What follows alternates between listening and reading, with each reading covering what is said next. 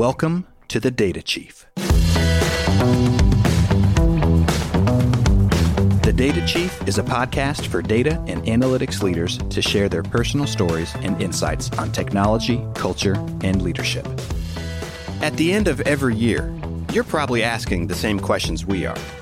What are the big changes coming next year? How do I stay ahead of them? And what's separating real trends from the hype? To answer these questions, we are excited to bring together some of the top minds in the industry. In this special episode, we'll pick their brain and dig into what you need to know to thrive in the year ahead. You'll hear from three incredible guests, all of whom are building and shaping the future of analytics. First, Ben Taylor, the Chief AI Evangelist at DataRobot. Then, the Global Field CTO of Databricks, Chris D'Agostino. And finally, Bruno Aziza, the head of data and analytics at Google Cloud. Nothing is off the table. So, whether you want to hear about augmented everything, dig into the debate around different cloud platforms, or learn why analytics has become more impactful than ever, this is the episode for you. The Data Chief is presented by our friends at ThoughtSpot, the modern analytics cloud company. ThoughtSpot makes it easy for anyone to analyze your company's data with search and AI Business people from companies like Walmart, Hulu, Schneider Electric, Cloud Academy, and Workato use ThoughtSpot to quickly uncover new insights and turn them into action. You can learn more at thoughtspot.com. First, you'll hear from Ben Taylor, the Chief AI Evangelist at DataRobot. Ben is a veteran thought leader around AI with more than 16 years of machine learning experience. In his words, he believes that, quote, Everyone should wake up in the morning excited about what AI could do to automate their business and lift our society to new innovative heights. Unquote. And in this conversation, Cindy and Ben discuss three new innovative heights. Ben talks about how executives can better leverage AI and analytics, the importance of good data storytelling, and his thoughts on preventing bias in data. Enjoy. Ben Taylor, welcome to the Data Chief. Thanks for having me, Cindy. I'm really excited to talk to you. I am too. Now, normally when I talk to you, Ben, I feel like you're dialing in, zooming in from a very cool lodge in a snowy place. Where are you joining us from today? Not as cool as a snowy lodge, but I'm in Huntsville, Alabama. So I, I guess th- there's a lot of cool history here. There is a lot of cool history there. And I, so it looks like a hotel room. How, what a setup you must have. How's the tech from that hotel room? Well, this will be shocking for your audience, but I'm actually calling from the past. So 1983. Wait, do I see a curly cord there? Yes. And it's, yeah. I was explaining to my kids that these used to exist for phones, and the longer the better. Go downstairs away from your parents and talk to your your boyfriend or girlfriend. Yeah, pull that cord from the hallway into the bedroom, shut the door, and hunker down. Yes. My kids were very confused. They didn't understand why a cord was needed back then. Yeah, well, I would imagine if we were in the 19, let's say 80s, that's when I was doing this, or even the 70s who would have thought we could do Zooms like this, podcasts like this, or FaceTimes?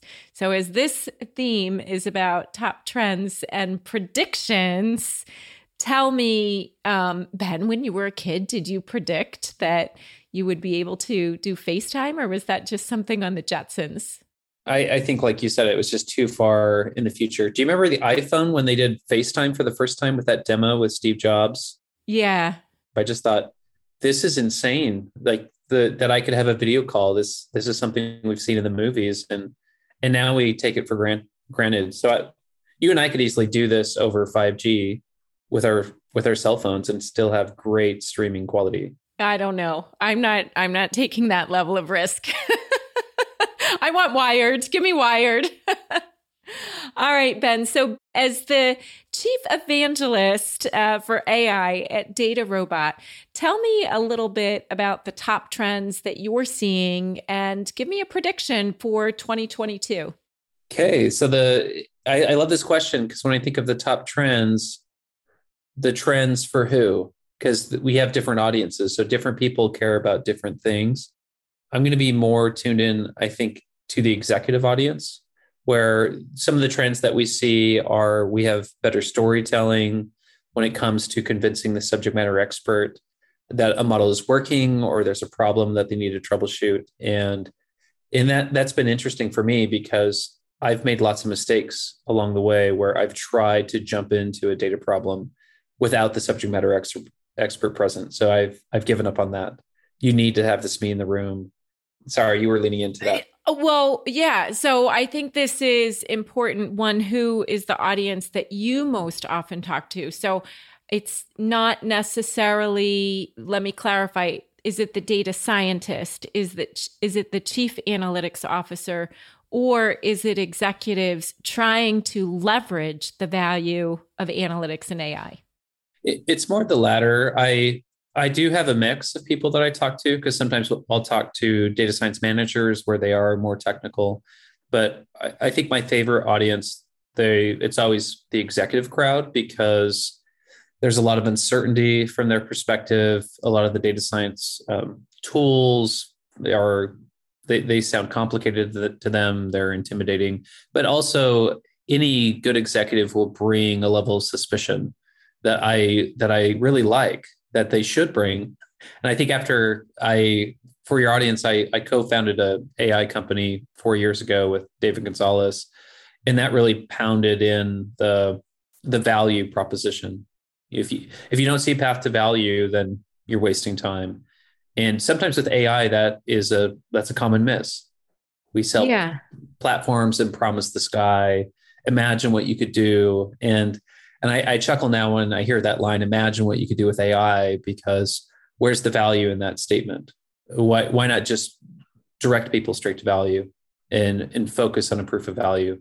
Yeah, I, I think where's the value in that statement? So I'm going to push back because one of our customers, he's, he's said this publicly, Michael Costonis, the COO of CNA Insurance, who actually came from Accenture, he once said to me, Cindy, we don't have a talent gap, we have an imagination gap.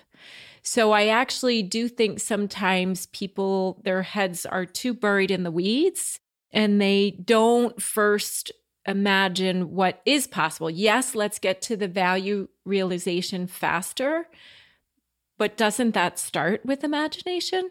I love that pushback, Cindy, because one of the other things that my my team and I will do is we will go and inspire with art of the possible. We want to show them AI use cases examples that they have to go home and tell their loved one to say, "You'll never guess what I saw today." which from a storytelling perspective that's the ultimate compliment you have you've shown some someone something that is so surprising so inspiring that you've earned you, you've earned the storytelling to to leave the workplace and so that that's stuff that i have a lot of fun with and you did remind me uh, i one of the talk tracks i use right now is five years ago we spent 90% of the time building and now we spend 90% of the time scoping. What, am, what do I want to do? What do I want to solve? And so you're, you're right that this is a bottleneck. My favorite question I've had during a presentation, I said, Your creativity is the new bottleneck. And someone said, How do I increase my creativity? So you, you're right. It's, it's complicated. You can, you can talk about trust and delivering value, but you really do need to inspire people uh, as well at the same time.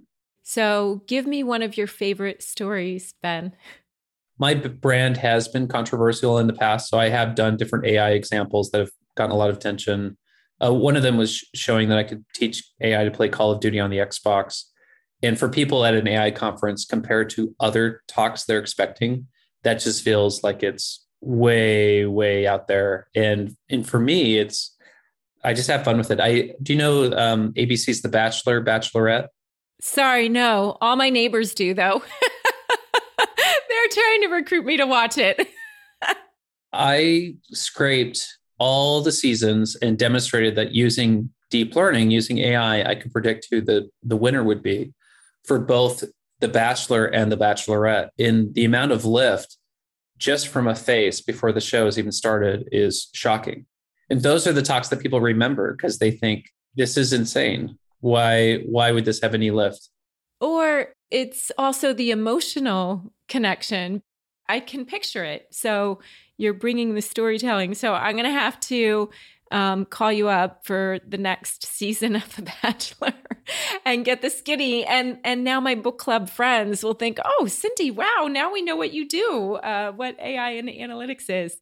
But I want to come back to Ben because you you also touched on this word value. And there's a prediction or a data point from a survey from Price Waterhouse Coopers, PwC survey from over a thousand respondents that less than 75% of organizations are breaking even with their AI investments. Does this feel right to you? Do you think we'll get more value in 2022? It's interesting because a lot of organizations struggle. They and, and they struggle for some reasons might feel more obvious. They're hiring junior talent. They're they're struggling with um, maybe the systems aren't in place where they have some archaic systems that are outdated, and sometimes that can be a huge lift to try to get them onto newer technologies, and and that can be problematic. Sometimes the investments are too small. But I see a lot of organizations struggle where they're they're working on the wrong problems. And so we for for people that have are seasoned in the industry, we really urge people to crawl, walk, run. Get a, get a win that you can get in the next quarter or two to get some momentum. And I've seen examples where people they start with a sprint. They start building the most ambitious thing that you can imagine, something that you and I would be impressed with if it was delivered, and they don't deliver it. There's just too many um, too many kinks in that chain that could break. So it's interesting that these so many people struggle to deliver value for the the fraction that are. The stuff I get the most excited about are the companies that try and the companies that find transformational value. So there are companies out there that find unbelievable value. It actually accelerates their growth where they're talking about 5 10% of their revenue is being attributed to uh, data science wins and, and so I, I get really excited about that I'm curious what your response is to some of the things I've said. Why why do you think people are failing? Well, I want to come back to who's getting the lifts. Do you think it's are they getting that um, value because they used data storytelling skills, because they focused on quick wins rather than boiling the ocean, or was there something else? The most successful teams I've seen, they treat it like sales, where you can ask them, what's your data science attribution number? And I bet if you asked more, most organizations what that number was, they, they're not prepared to answer that. The most impressive organizations, they have that number. And if you're an executive, how happy are you to have that number? Where if you're if you have questions, I've uh, not to call out the the name, but um, a company that you're familiar with, they hired 30 data scientists Two years later, one model was delivered and all 30 were fired. There's more examples like that. Stuff like that happens. And that's because they're not that, that that's an example of what are you doing with 30 data scientists out of the gate? Who's leading that? Yeah, I think that's where some people were hoping that data science would just solve all the problems. or they just hear, oh, I should have a data scientist. I should do more with data science. But if they're not focusing on that business outcome or the business value. And the data scientists don't have the domain expertise. I think this is where a huge disconnect arises. So I think we're getting better. I think there have been enough spectacular failures or no value delivered that organizations are getting better at saying this can't just be a lab experiment. Ultimately, if we're going to fail fast and we learn from it, okay. But if we're not going to operationalize some of the ML, then we're not going to go down that path. Do you agree? Disagree? I agree. You prompted a question that I had for you. I've seen organizations fail and then they hire a CDO. But I've, I've brought that up before and people have disagreed with me, where I just thought you have all these scattered silo data science efforts they're not working. You mm-hmm. hire a CDO, CDO comes in, someone who can actually talk to the executive team. Is that a fix that has to happen for companies? Is that a requirement? I think you talk to a lot more CDOs than I, I do. It's not required, but it's recommended until at least you get to a certain level of maturity, because there also is a belief that once you get to that level of maturity, the distinct role of a CDO actually morphs or becomes subsumed into other roles like chief algorithms officer, for example. But if your data is siloed, fragmented, not clean, you can't do ML on top of that. Um, if the data science team and even the analytics team lacks domain expertise, um, the CDO can help bridge that gap. They become the collaborator and the connector.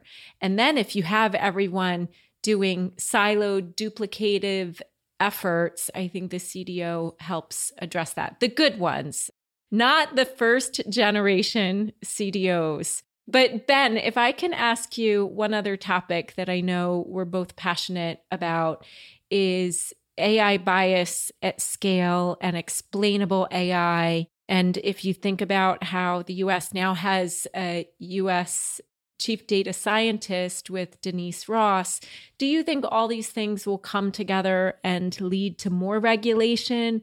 Or is it still no, let everyone innovate and behave in a responsible way? We, in the HR side, so I, I'm going to have a bias in the HR realm because that's where I played for so long. We do see a lot more pressure for AI auditing from the EEOC, where that's top of mind. How to, they don't want black box algorithms anywhere when it comes to making people decisions. And so people are working on best practices and how do you I, I think in general when it comes to AI ethics, the high rule of thumb running at the 100,000 foot view is you need to be proactive. You don't want to be reactive.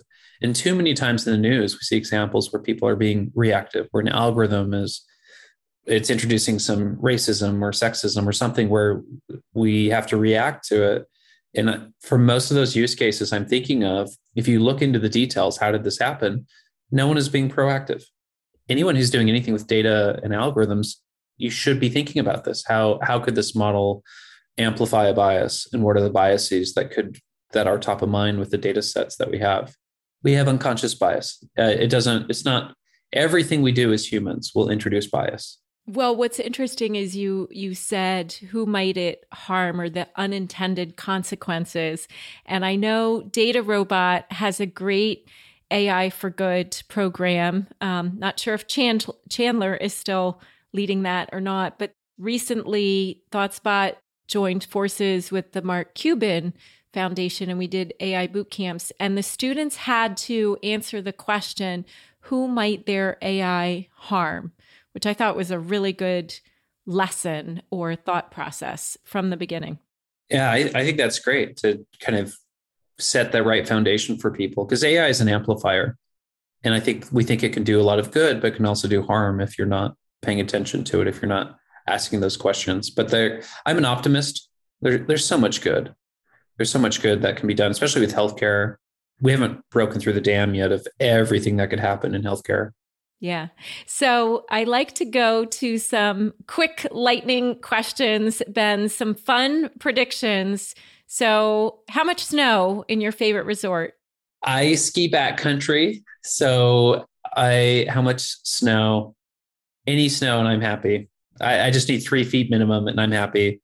If I had to make a prediction, I would say uh probably below average this year, 400 annual inches at Alta. Utah gets a ton of snow, so I'm not complaining. Where will we first meet in person in 2022? I hope it is in Dublin, Madrid, oh. or South Africa in Cape Town. Where, oh. where where do you hope we meet? Well, South Africa sounds great. All right, let let's let's do it.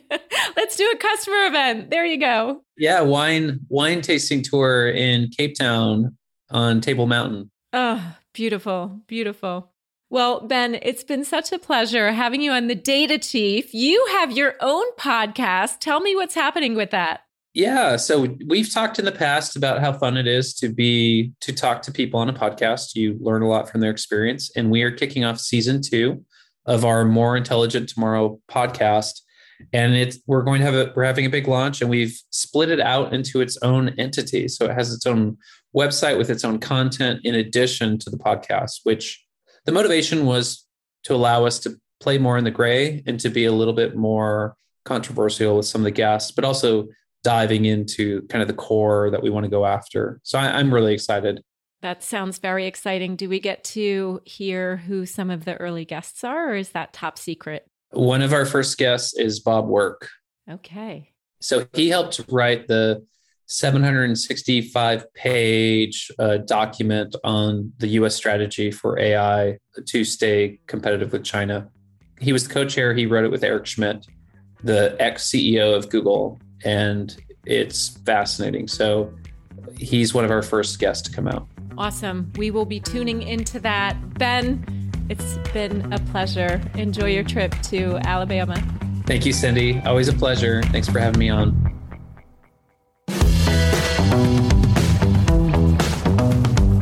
Up next, you'll hear from Chris D'Agostino, the global field CTO of Databricks. For six years, Chris was responsible for leading Capital One's Enterprise Data Transformation Initiative. Among many projects he led there, he developed solutions for data governance, management, streaming, and more. He also migrated Capital One from on prem systems to new modern cloud data architecture. Today at Databricks, he is providing technical thought leadership and data strategy advice to the CDOs, CIOs, and other executives of their global customers. Chris joins Cindy for a discussion about Delta Lake and future proofing your platforms through thoughtful architecture. Plus, he shares a bold prediction about the future of data warehousing.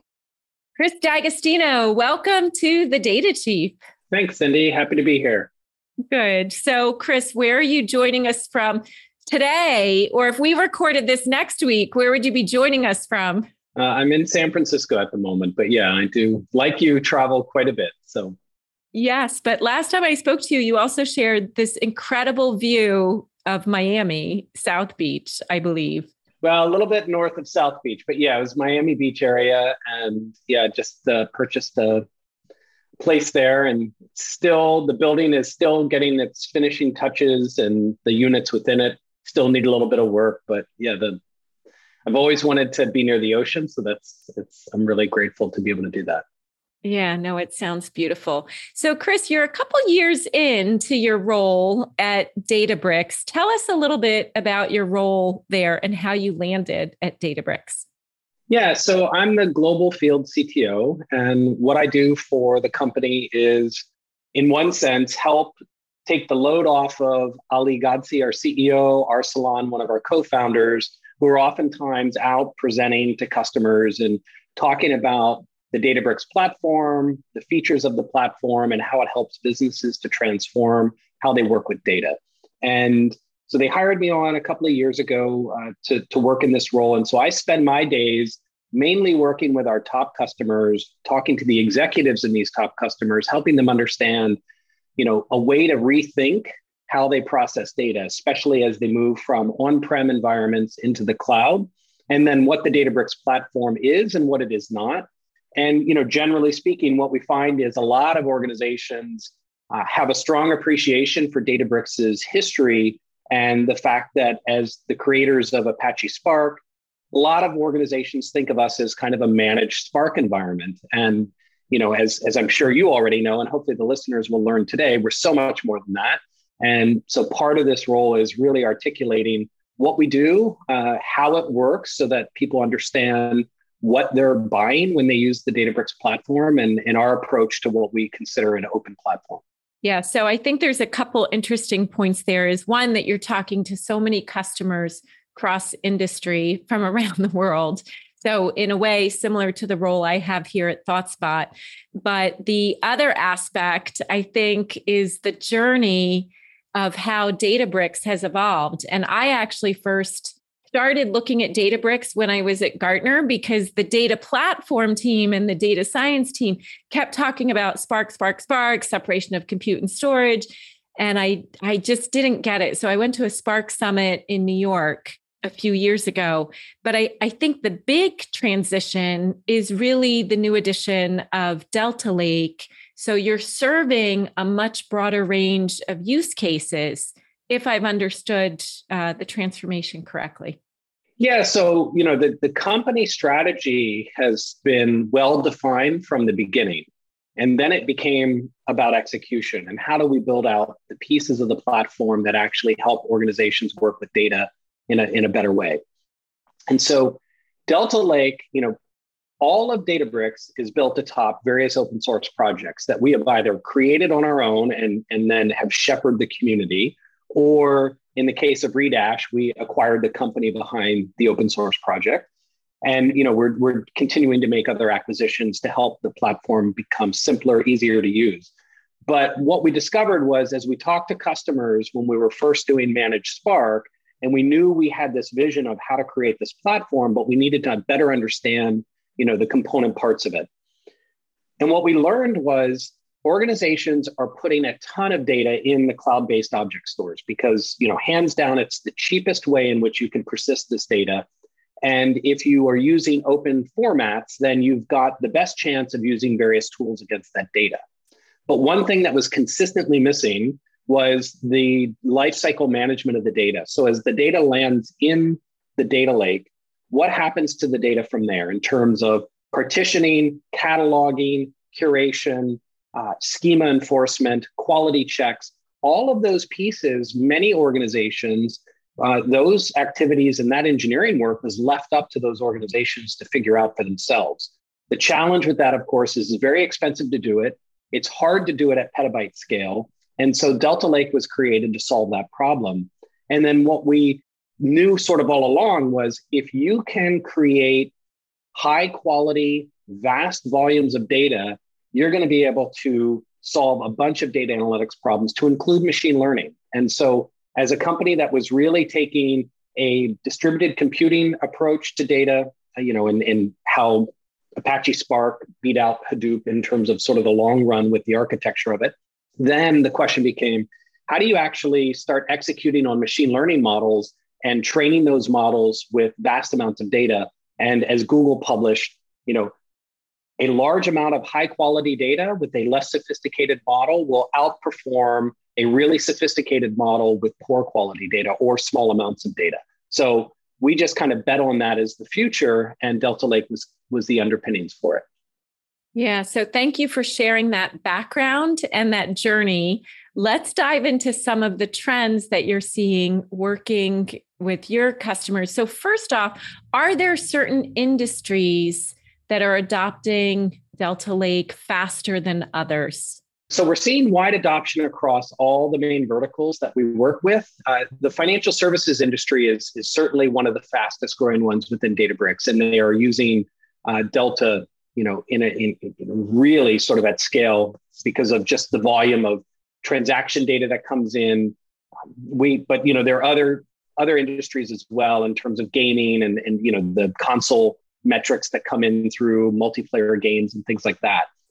What we're finding with financial services in particular is you know many financial companies have different lines of business that want a holistic view of a customer 360 and so being able to look at all of the different transactions and financial products that a customer has and understand how the the end customer is using those financial products uh, requires taking data sets from different source systems from around the business that oftentimes are very much siloed and combining those data sets in a way that you can actually create that 360 degree view. So I would say off the top of my head, financial services by far. And now, what's interesting about that, you have a history in financial services. Can you yeah. share with our listeners your previous role? Sure. Yeah. So I came to Databricks in January of 2020 after having been at Capital One for five years, where when I was originally hired, Capital One was uh, so in, in 2014, Capital One was really in the beginnings of not only a uh, on-prem to cloud migration for its business applications, but then was rethinking the way in which it would leverage data. So it had always been a data-driven company. It had some very great on-prem uh, data platforms. The challenge, though, was they were fairly complex. They all required their own copy of the same data. And so the goal at Capital One was really how do we become, as I, you know, I think back with my Capital One hat on, how do we become a machine learning first company, knowing that if the company is to scale and if it is to continue to uh, provide a great customer experience and also manage risk really well from financial risk and charge offs for credit cards and things like that, that if it's to do that, it needs to, it's not going to be able to scale linearly with the number of employees that it has. It actually needs to leverage machine learning, AI to do a better job of, of assessing customers and, and their financial health. And so with that came the design that said we're going to move all the data into a data lake. And from there, we're going to do all the things that I just mentioned about data lifecycle management. And then we're going to train machine learning models. And those models are going to drive and fuel a digital assistant and things like digital financial assistant and things like that. So I spent five years there. I was initially running the streaming data layer to kind of bring the company from batch to real time and then also the data governance components. And ultimately, uh, I was asked to lead the overall engineering effort that included our data lake, our ephemeral compute, uh, and our enterprise data warehouse. Yeah, so you have you have a history um, both working as a customer using Databricks and now as the global CTO are you seeing where are customers starting? Is it that they had Databricks for the data science workloads and they're newly adding Delta Lake, or are they just newly engaging with Databricks because they believe in this strategy of the lake house? Yeah, I think it's a great question. I think it's it depends on where that customer is in their transition. The the customers that started the transition, say two years ago, um, have oftentimes taken their on-prem blueprint in terms of their architecture and have replicated that architecture in the cloud. And so the subsystems that you think of within, you know, an on-prem environment, they oftentimes are saying, okay, well, we need a data lake because we're replacing Hadoop, or we need Hadoop in the cloud, you know, however they want to approach solving that problem. And oh, we've got an enterprise data warehouse that's on-prem, so we'll put one in the cloud as well.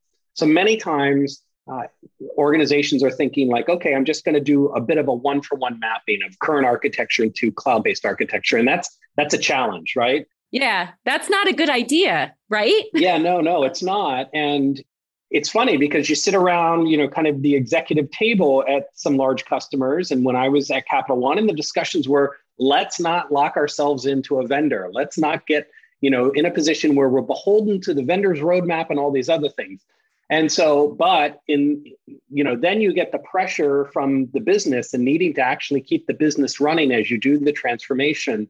And, you know, continuity is so critical. And so then there are often times where people go, okay, well, what's the easy button? Because I need to go from on prem to the cloud. Yeah. So I'm just going to make that transition very, very quickly. And it's going to be like for like companies that are in the last year that we've been talking to where they're really thinking about this and how they transition into the cloud or how they transition their data architecture specifically we're presenting the lakehouse architecture and the light bulb is going off they're seeing that they can actually simplify the architecture they can have fewer running systems which adds you know the more systems you have the more complexity you have the more devops support you need if you can really sort of reduce that complexity, you can actually do more with data because you're reducing the number of copies. You have fewer running systems that you need to keep up. There's no impedance mismatch between handing data off from system A to system B. Data just flows and you know the curation steps happen and the data becomes more consumable.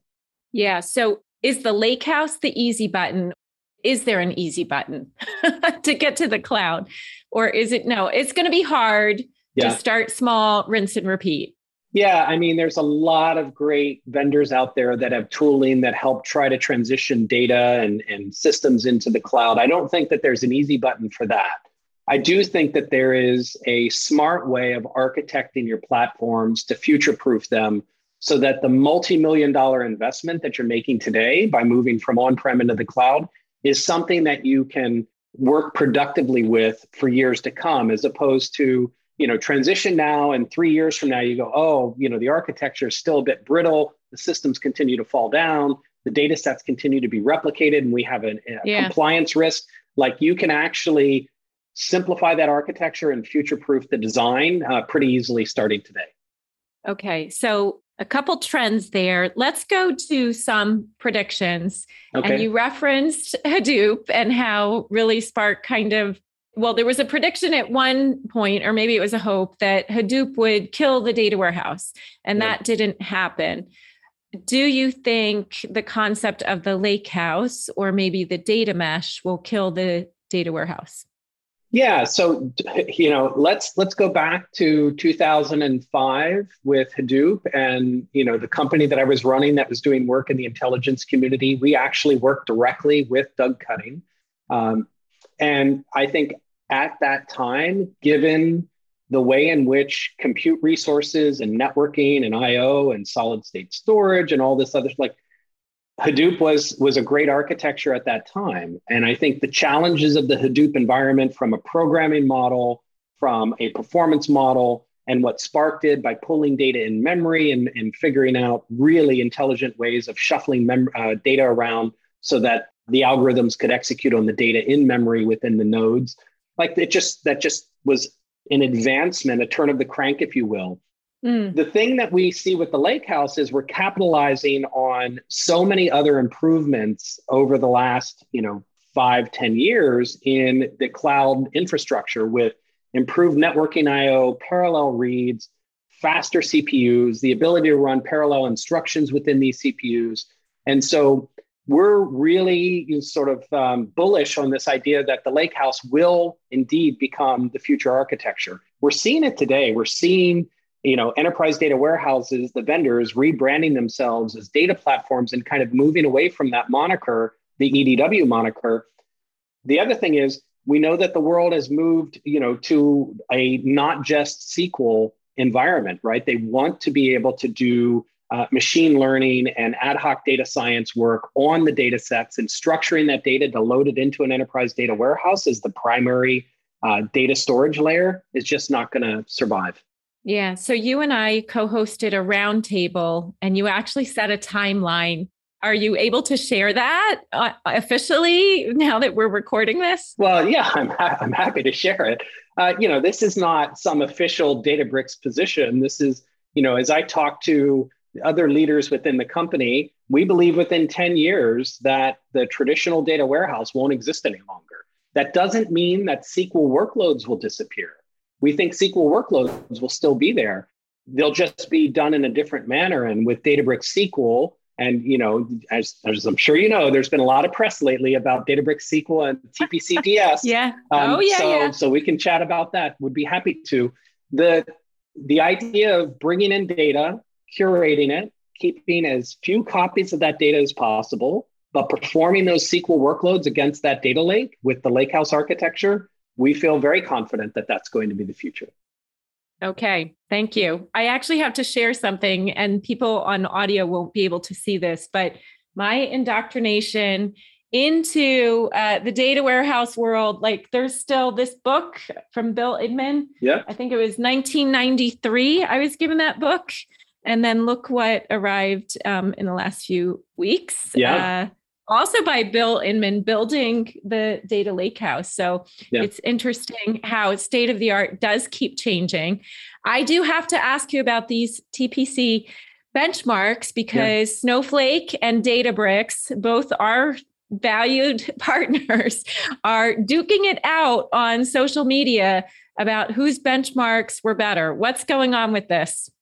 Yeah, so let me just say, I think, you know, I'm going to sort of bookend my my commentary on this with with an observation. Databricks is now being viewed in the enterprise data warehouse space in terms of traditional data warehouse workloads. And if you think about that, yeah. that's absolutely fantastic for us and for our customers. You know, roll the clock back two years, we didn't have this data science, right? Yeah, we were data exactly. science, and people viewed us that way, and people thought hey, we need Databricks and we need a data warehouse, you know, solution and simultaneous and how do they coexist, right? Right. We're now in that discussion. And so I would encourage people to actually look at the blogs that we've posted. And I think the blogs actually reflect our ethos. We believe in open standards. We believe in, you know, transparency in how things are done. And yes, you could say, and there are people on social media that are talking about, well, these benchmarks are a relic or the thing of the past. I'm not so sure I buy that. I think when, you know, what I like to think about is Tesla. Remember when Tesla first hit the scene and they, they came in with an electric car whose performance rivaled cars that were like considered supercars. And they changed the public's opinion about how an electric vehicle could operate because prior to that, they were, you know, the designs weren't attractive, they were not performant cars. Tesla came in and they recast that entire model. And now, just like I think in 10 years, the majority of cars are going to be electric based cars and they're going to be higher performing ones. And I think, you know, that innovation is what we're seeing with the lake house. I think the architecture of the future is like the EV of the future. So think of us as maybe Tesla in this scenario. Yeah, well, um, I'm looking at a, an, a Ford electric car, the Ford Mustang. Yes. So, but I, but to focus on this, this is where I, I wish sometimes I could still be that independent analyst and I would actually run a side by side bake off, similar questions, similar data sets to dig under the covers to what's really going on yeah, I mean, and and that's what you're we're into hoping. it. Yeah, that's yeah, I'm totally into it. That's what we're hoping. We've done two things. Number one, we removed what's referred to as the DeWitt clause, which unfortunately is, you know, DeWitt was someone who actually valued what you just described, but that clause was in there in a lot of agreements that said you can't benchmark our platform. We removed it. Right. We're, we're oh, proud. I, that I didn't realize. Yeah. So okay. We, okay. Removed yeah, it. Snowflake yeah. actually just followed suit, so we applaud them for that. They've removed it as well. What we're encouraging uh, people to, what we're encouraging Snowflake to do is run their benchmark tests using the fully audited approach. And you know, one of the things that the the viewers, the listeners here have to keep in mind is when you when you do the TPC DS benchmarking, there's a process of loading the, you know, generating the data set, and there are scripts that need to be run to do that. Um, and we followed the, the scripts that TPC uh, offered up. And then they do, you know, loading the data, they do power tests and performance. Price per performance is really important, right? If I drive a car and I have the same performance as a car that's three times the price, well, you yes. might, you know, there's a big difference. So that's why price per performance actually matters a lot in this space. Absolutely. And yeah, yeah you know, if you're you know hundreds of seconds different you know in these benchmarks that's probably not really that meaningful in the end for for customers. But the point is and i'll sort of close the commentary here with that final bookend databricks is now being considered an enterprise data warehouse relative right. to snowflake which, which, is a change. which is a yeah. huge huge change for us. And it's a huge change for our customers. And i think it's gotten the attention of of snowflake frankly and their founders and their executives. And you know we're happy to to be able to perform benchmarks at the rate that compares with them. It's great. Yeah. Yeah. So to bring it back to the trends though and i'm going to have to check if if my former colleague adam ronthal at gartner actually published this yet. Yeah. but he was saying one of his predictions or trends that he's seeing is a closer partnership between the CFO and the CDO because it is about the price point and running things in the cloud can lead to some surprises if you don't kind of put guardrails there. So, Chris, I always like to end with some fun predictions. And I know that you are a soccer fan. So, give me a prediction for the World Cup in 2022.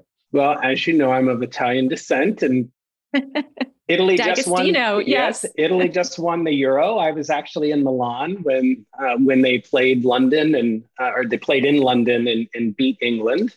Uh, sorry for my English colleagues. Uh, so, but I was very happy.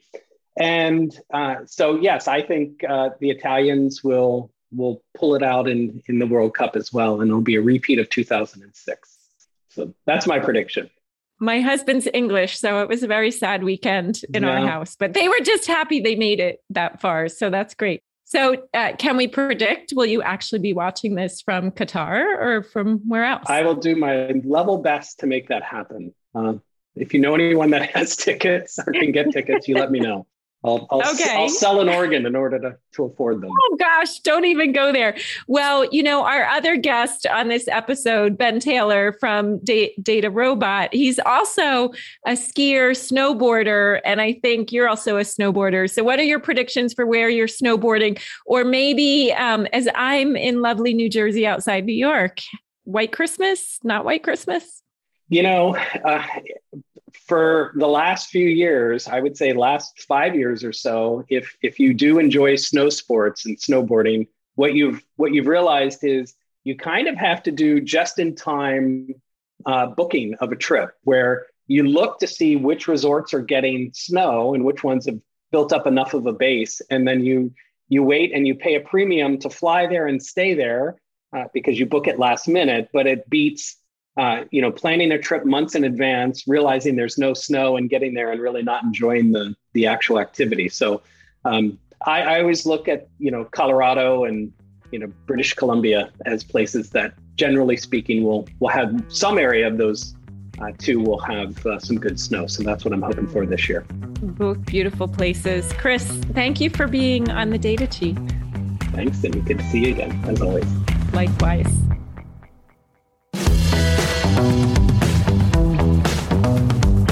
Last but certainly not least is Bruno Aziza, the head of data and analytics at Google Cloud.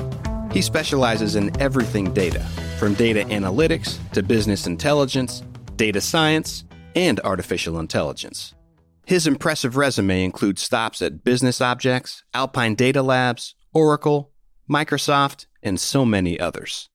Bruno discusses the acceleration of companies to the cloud, including the multi cloud opportunity. He also shares his thoughts on data mesh and data governance and the need for competition across the industry. So, Bruno Aziza, uh, a legend in the industry in his own right, welcome to the Data Chief. Well, thank you for having me, Cindy. So, Bruno, I say I met you mid career. You have worked in so many roles across the industry now at Google, but but let's go a little bit backwards. You want to rattle rattle them off? Uh, sure. So I've worked in small, large, medium companies in the data space. I've only been in the data space, so you might know of companies like AtScale, Alpine Labs, or Sisense. You know, I help uh, launch and scale these organizations. I also worked at Business Objects. I think that's where we met originally uh, when you were doing the BI scorecard.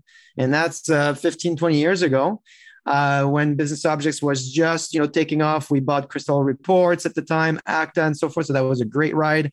And then I worked at large organizations like Microsoft, where I worked there for seven years, helped them scale the data business to a billion dollar business uh, Oracle, where we turned around the business uh, uh, analytics business. And then now I've been at Google for uh, almost two years uh, working on data and data analytics. Okay, so quite quite the journey. So I yeah. often say this is the data and analytics fishbowl. If you really care about this space, you stay in it, but maybe change your roles throughout. Yeah, you know, and, and I've always worked, uh, started with customers, and so for me, what's been really interesting is, is the evolution of of the industry. Uh, it's true that we're meeting the same people on the vendor side. Certainly, it's great to be part of this community, and that's part of why, frankly, I've stayed in it. You know, I've written two books on the topic, and I've just I've enjoyed watching the customers mature through it. And so I really, frankly, I don't think I could do anything else. I've had the opportunity to go out and work on collaboration and other things we're turning a corner here, and I think it's going to be a defining decade. Uh, I'm happy we're talking about the predictions because I think if you're listening to the show as a chief data officer, you probably, in my opinion, have the most important role in your organization. Oh, I agree. It's it's kind of about time that everyone else realizes the full value that yeah. you and I have known for decades now. So it is. So tell us why you see this as a defining decade. Is it really just about data and analytics for business power, or can you be more specific? Yeah, I could be very specific, and I, I agree with you. You know, when uh, I started, nobody cared about data. You know, it was liability, and so well, well, wait a minute, wait a minute. Nobody cared. Nobody cared. Somebody, well, some cared. people did. Yeah, you cared. yes, um, but it was it was hard to I think um, uh, for people to organize around this opportunity of now data is a defining you know asset for my organization. And it really becomes a differentiation uh, for what i do just like my products. And so i think that's what we're starting to look at. I mean there's two trends that immediately i think are going to change the next decade next year. One is the move to the cloud right? I mean if you look at gartner's prediction 75% of databases um, by 2022 i think are going to be in the cloud. So there's a gigantic move uh, to the cloud and this transformation of not just moving what you're doing on premise to the cloud, but also using it as an opportunity to transform your processes, accelerate your path to production. So I think it's an important trend. Coupled with that is the trend around multi-cloud. You know, we asked our customers, you know, how do you think about the cloud opportunity? And often they're looking at multiple clouds. So I think if you're listening to us today, you're thinking, what is my cloud strategy? You should be thinking about what is my cloud strategy and how you mature through it. You know, what we see organizations uh, mature through is essentially three phases when they're modernizing and transforming. And I can take you through them briefly here. Happy to extend on them. The, the, but the first one is this idea of the data ocean. And the terminology I'm going to use, by the way, is not vendor terminology, is customer terminology. The data ocean was invented by Vodafone a few years ago. And the idea there was how do I move to the cloud to make it more cost effective for me to scale humanly, to scale technically, to also remove the headache of managing, you know, scalable infrastructure on-prem like Hadoop, but that have a huge administrative uh, headache that they're creating for my team. So how do I move to a place where I can have full view of my data estate? The data ocean is interesting in comparison to the data lake because the data lake is landlocked. The data ocean presupposes that you're multi-cloud, you're transactional and analytical, and you're really trying to have a left to right view of your estate. Catalog technology is important there. So that's the first stage. I want to clarify something though. Sure. So if you think how much data is on premises, and yet organizations are more quickly trying to get to the cloud. I think everyone agrees with that. The pace can be debatable. So you yeah. quoted Gartner by 2022. I don't know if they accelerated that. The last time I saw the prediction, I thought they were projecting that further out. Has that changed? Yeah, I think you're I think, more up to date on Gartner now than I am. Uh, I I could send you the the link that that uh that I found the stat on, but I do think they have over time uh, accelerated that because they're just seeing how fast, and primarily uh, over the last year and a half, uh, you've seen really transformation that we didn't see in the last 10 years, right? I mean, of course, yeah. So I think they might have updated the numbers, but I think even if you look at the original prediction, I think 75% of database being in the cloud in any time period, if it's not in the 12 months or the next 24 months, yeah. that's pretty incredible thinking that we're sitting on 30 years of, you know, technology here that have been built on premise. So uh, yeah. Uh, for that to just transition that quickly yes. Uh, is pretty impressive. Yeah, because back in 2016, it, it was like less than 10% had right. their of data volumes were in the cloud. So okay, so go, yeah. so then go ahead. So data ocean, what's what's the next component? I'll give you the second one, yeah, because I, I, think you'll like the, this model, and hopefully your audience will, will find them useful. Because what we found is it's great to talk about digital transformation and cloud transformation, but you know what people need is what does the path look like? I'm not going to press a button and be transformed tomorrow. So this idea of the data ocean is is really the foundation of of your data driven organization is you got to start with that being able to catalog broad view beyond your data lakes of the data assets you could take advantage of. And so that's why we, we talk about multi-cloud transactional analytical. The second one is a term you've heard a lot of and i know you've done some coverage around this is data mesh. So it's a great word because it, it defines not just an architectural choice from a technology standpoint, but also alludes to the organizational you know, uh, footprint that you need to organize around. And the data mesh issue, the way we're seeing customers trying to solve it, is about federation. How do I now have centralized governance of my data? It doesn't mean that the data is centrally stored, but I have a central vision of governance. And now I can create these federated hubs federated neighborhoods. Some of the customers use this terminology where they they want people to be able to innovate in their business units in their countries while still adhering uh, to the governance uh, and the policies uh, of their organization. Also, what we found is once you govern and have visibility uh, centrally, your machine learning models are better because you have access and you see more data. And we know the machine learning is better the more data you have. And so that's that second phase of data mesh here, technology like data fabric is important. Uh, analytics exchanges are important because here again, you're just trying to empower uh, kind of the business by decentralizing analytics while centralizing the science of data. Yeah. So let's unpack a little bit of that, Bruno. And some of these terms people will use interchangeably, some will use them precisely. Yeah. We had uh, Zhamak, the author of uh, the book, The Data Mesh, on a Data Chief Live. And it was fascinating to me to see how angry some people got and felt like this will destroy any kind of concept of master data, single view oh. of the customer. I know. And I was like, is this just people are afraid or were we have to go through that f- thrashing of new ideas, new ways of working to get to a better side. What what do you think? Well, what I think, you know, you and I have known each other for a while, and you know, I'm French, right? And in French, in France, we have a lot of disagreements, and we have this saying where we say, if the two of us disagree, we'll get to a better result. I think the actual saying is, if two of, two of us continue to disagree, at least one of us will be right.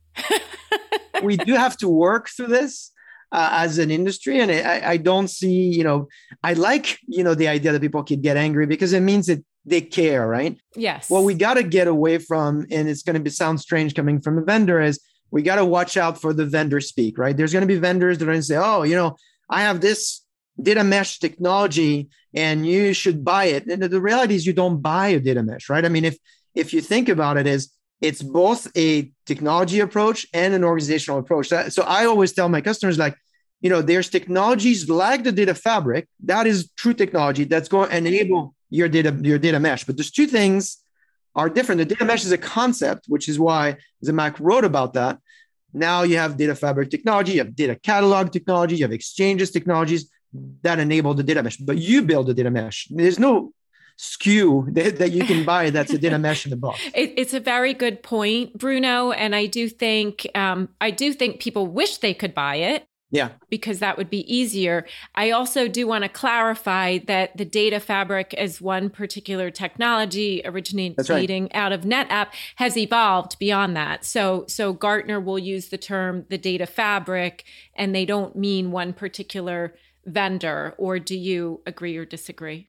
I think the, the meta point here, and it's the same thing for you take a topic like artificial intelligence, right? Like, I wish I could tell you here's the one SKU that is AI in the box. And, and the reality is that you have to take into account it's going to be multiple components of technology. Choice is important for your community because not everybody's a data scientist. So you've got many different ways of doing machine learning and artificial intelligence. And you have to st- sit back and, and think about can you realistically absorb the innovation these vendors are throwing at you? And is their model uh, appropriate to your organizational footprint and your talent. And so that's why I tend to say, you know, when people, when we use term like data mesh, I want to be really careful that I'm not selling you product here. I'm really referring to an organizational uh, footprint where you centralize data, you decentralize analytics. And so now, how are you going to do that? There are many products that can enable you to do that. Right. So it's more about um, what technology will enable you to work yeah. a certain way in new ways. Um, we also had, so there are a lot of, let's say, buzzwords and trying to cut through it and newer concepts. So we have concepts, Data Ocean, you just introduced us to, Data Fabric, Data Mesh, the Lake House is yeah. a concept that our other guest on this episode, Chris D'Agostino from Databricks, that they are um, advocating for. Interestingly, Starburst Data will push their their kind of branding as a data mesh enabler. And Chris had a prediction that the data warehouse as we know it will be gone in 10 years or less.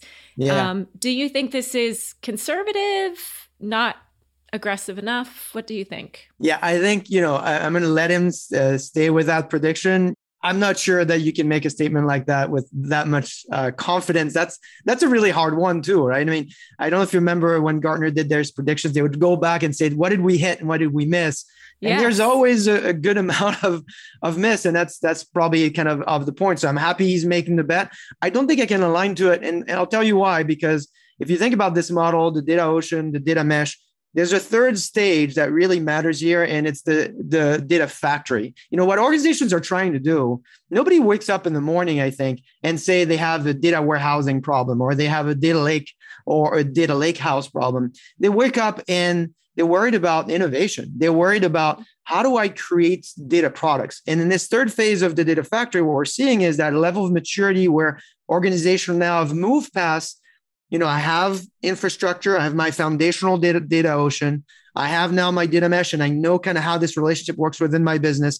And now I can truly build data products. I can build anomaly detection, detection at, at scale. I can build propensity to buy. I can build, you know, any any type. I could build recommendation systems. Here, you start running into the issues of having universal semantic layers, having frameworks that are composable, where now your people can build applications in repeatable manner. So this concept of factory repeatability is really important for organizations. So while I agree, you know, from the Databricks standpoint, trying to differentiate between a data lake and a data warehouse, I think the best way that we've seen customers really succeed is what is your end game? What are you trying to do ultimately? And you, you're trying to build data products.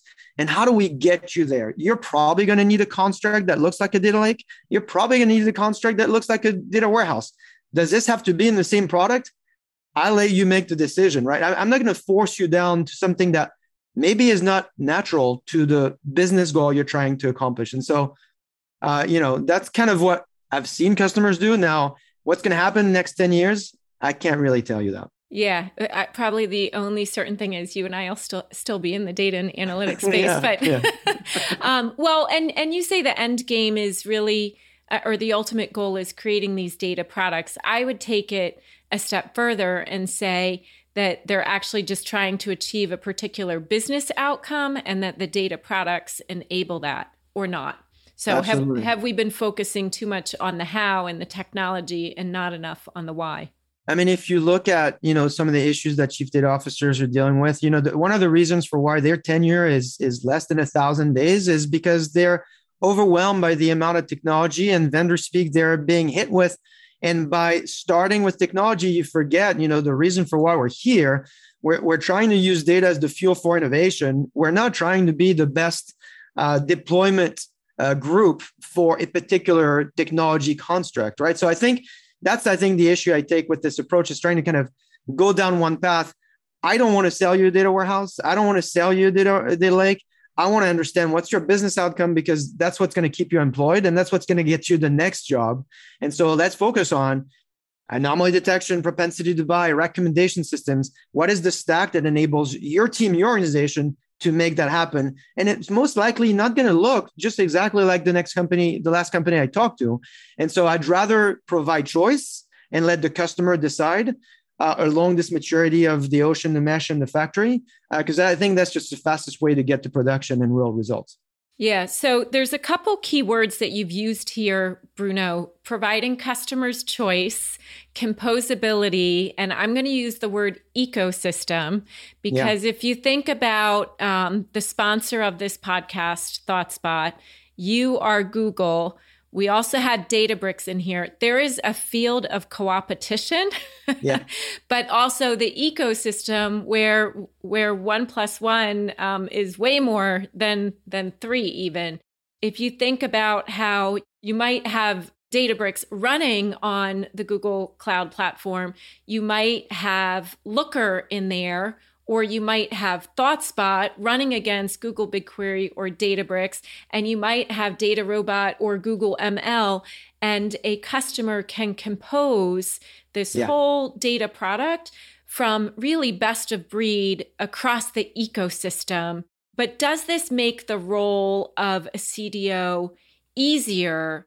What are your thoughts on this? It doesn't make the role of a CDO uh, easier. I think if you look at the landscape, right, the the latest 2021 landscape that Matt Turk published, you know, you can't even tell the logos anymore, even the category. So I think in general, it, you know, the the running theme of my conversations with the chief data officers is what's your number one problem? Complexity. I can't deliver uh, a simple interface to my business users because I, in, in the background, I have so many complex bits and pieces I got to assemble. And so you know, I think that's been our approach at, at, Google is, is this idea of like, who do you think has solved this problem before? And, and you, you relate to it at ThoughtSpot as well, where when you go to google.com, it's a very simple interface, a search bar where you don't have to get any training and you're getting a simple interface, but you're never getting rid of the high level sophistication personalization that's required for you to do your job. So I think as a vendor, that's our job is how do we help the CDO deliver simplicity for, for their users, while in the background, we still conserve this ability to handle the sophistication because the questions they're asking are not simple questions. The interface needs to be simple, but the, the complexity behind it needs to be supported. So that's where integration, openness. So in our case, we are the only hyperscaler that probably has the most advanced multi-cloud strategy. So that's important because we want to meet the customers where they are today and where they're going to be tomorrow. And we know they're going to have multiple clouds the ability to have an analytics exchange. I think the rise of analytics exchange is really going to be a big trend in the next year and next 10 years where people now need more than just sharing data. They need to be able to share assets. So if you and I build an application that is composed of some Google assets, some Looker Google Looker assets, some ThoughtSpot assets, how can I now enable those products to be to be shared? So it's really important to both provide simplicity with sophistication and meet the customers where they are. Because rarely, I think you'll come across a situation where a chief data officer comes into an organization and it's a blank slate, right? They, they're going to come in and they're going to have some machine learning tool set, maybe from this area or the past, and they're going to have to take that talent and that tool set along um, with their new modernized stack. And so helping them do that, I think, is, is probably the most important thing we can do. Yeah, so we definitely agree on the rise of analytic exchanges. I was hoping it would yeah. happen faster than it has been. So Bruno, time flies uh, when we get when we get together. I'm going to move to a couple fun things. So first off, you also are the host of your own um, CarCast. CarCast. I I always get a little nervous when I see these on LinkedIn, hoping yeah. you're safely parked somewhere. I'm not um, driving. Yeah, I'm not driving. so, how many episodes of the CarCast now? You know, I think we're uh, well over 115 at this point. And I got to tell you the background story because I think uh, people in your audience will probably relate to it. I was meeting with the chief data officer and he's still talking to me about this complexity issues. Like, not only was he just struggling with understanding how do I build my stack, but also he's saying, you know, on a weekly basis, I just get inundated with new vendors, uh, that have new research that I should look at, new software I should try. Just like, you know, what's important? You know, I can I, I can't find anyone that's going to give me what are the top five things that happened this week that I probably should take a minute and, and pay attention to, send it to my team, read them, what what have you. And so that meeting was on the Friday. I always remember. And then I thought about it over the weekend. I thought, you know what? I'm reading the same stuff and I could probably help this person. And I was looking for a format that would be different and useful. So I just got in my car. I mean, literally, I put my phone on my dashboard and I said, here's what I think are the five things that happened this week. And that was really well received. People reached out to me. Uh, that CDO in particular said, you should do this every week. And that was almost two years ago. And so every weekend, that's what I do. I just look at, you know, what was interesting this week. What the principles around it is that it's never about vendors. So if you're a vendor and listening to that, this is not your opportunity to reach out to me with your marketing pitch. I just won't do that. it's about you know my interpretation. So you know I'm going to be wrong sometimes, uh, but it's also about the themes, the customers' conversations that I might have. Where like this past week we talked about data observability. Uh, the week before we talked about governance, I think. And so I just just take five minutes, say, hey, these are the five things that I read. These are the people you should follow because they matter in the community. And then i hope that that just creates a conversation and most of the time it does. So that's that's really gratifying. I'm learning from it myself to be honest. And it's a little selfish as well because uh, i get people coming back to me and and having to summarize it makes me better because i'm also rereading stuff that i've read and, and try to synthesize it for people. It's it's it's a little harder than just uh, you know sending links yeah, no, that's a wonderful combination. I learn as much from these discussions as well. We are both so fortunate to have such great customers. Bruno, give us some fun predictions. So, you are a sports fan, a soccer fan, and you um, played with the LA Galaxy. I don't think I ever knew that. Yeah, so every year they do this camp where they invite adults uh, to uh, play and and uh, you know practice for three days. And so I just came back from that. I have to tell you, I was very nervous because last time I did it, I couldn't walk for three days after it. Uh, I do play a lot of soccer throughout the week, but when you play with that level of intensity, it's a it's a little different on your body. And I'm not uh, 25 anymore. I'm just uh, about to turn 28 and a half. And so, you know, these three years make a big difference. Of and course. so, um, so yeah. So if anyone has um, uh, tips and tricks on how to be a better soccer player, I'll be taking them. I, I will tell you that as a data nerd, I have a bunch of things that I use to measure my quote unquote uh, performance. I have um, things that I put on my shoes that tell me uh, how many touches, how many releases, my running speed, uh, and so I look at that with the rest of the team uh, throughout the week. And I just got myself for Christmas uh, the actual professional kit now that you could put around your chest. and that will now give you positioning on the field. And so um, the problem with this, to be honest, is a little bit of an ecosystem. Going back to our conversation earlier, all these tools are kind of separate. Like I wish I could bring all that data into one place and then share it out, but all these vendors are kind of different vendors that I have to rely on. So I can't really well, I, th- I think we'll get there though. If you think about the power of the ecosystem, like with Alexa, being able to play your different devices, whether it's, you know, playing from your phone to Spotify to your TV, or we just got the Google Nest thermostats, you'll be pleased to know.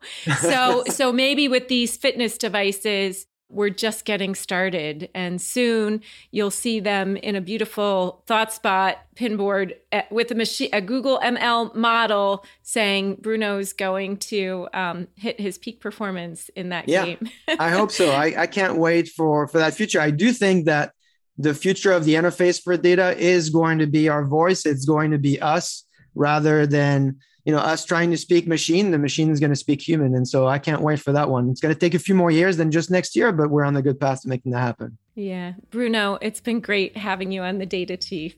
Thanks for having me cindi. Always great to talk to you. Thanks for listening today. If these conversations sparked your imagination for the year ahead make sure to check out cindi's predictions trends and resolutions for 2022 available for download at thoughtspot.com forward slash resources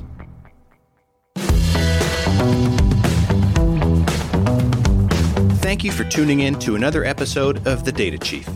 To learn more about today's guest, recommend a future guest, or hear more of the show, head over to thedatachief.com. If you have questions for Cindi or comments about the episode, give her a shout by dropping your thoughts on LinkedIn and tagging Cindi Howson. Join her on LinkedIn Live the first Thursday of each month for a live version of The Data Chief, where she'll share best practices and take your questions live. If you haven't already, be sure to subscribe, rate, and review the show. Every review helps more people discover the podcast and helps us improve our content. The Data Chief is brought to you by our friends at ThoughtSpot, the modern analytics cloud company. Finding insights in your company's data doesn't have to be complicated. All you need is search. With ThoughtSpot, anyone in your organization can easily answer their own data questions, find facts, and make better, faster decisions. Learn more at thoughtspot.com.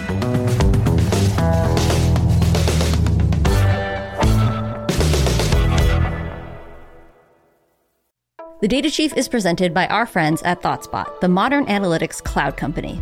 ThoughtSpot makes it easy for anyone to analyze your company's data with search and AI. Business people at companies like Verizon, CVS, Amazon, Afterpay, OpenTable, and T Mobile use ThoughtSpot to quickly uncover new insights and turn them into action. And you can learn more at ThoughtSpot.com.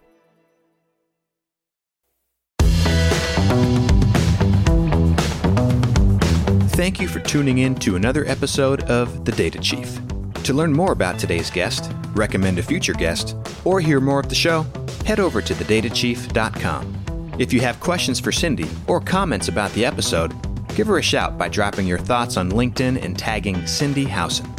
And if you haven't already, be sure to subscribe, rate, and review the show. Every review helps more people discover the podcast and helps us improve our content.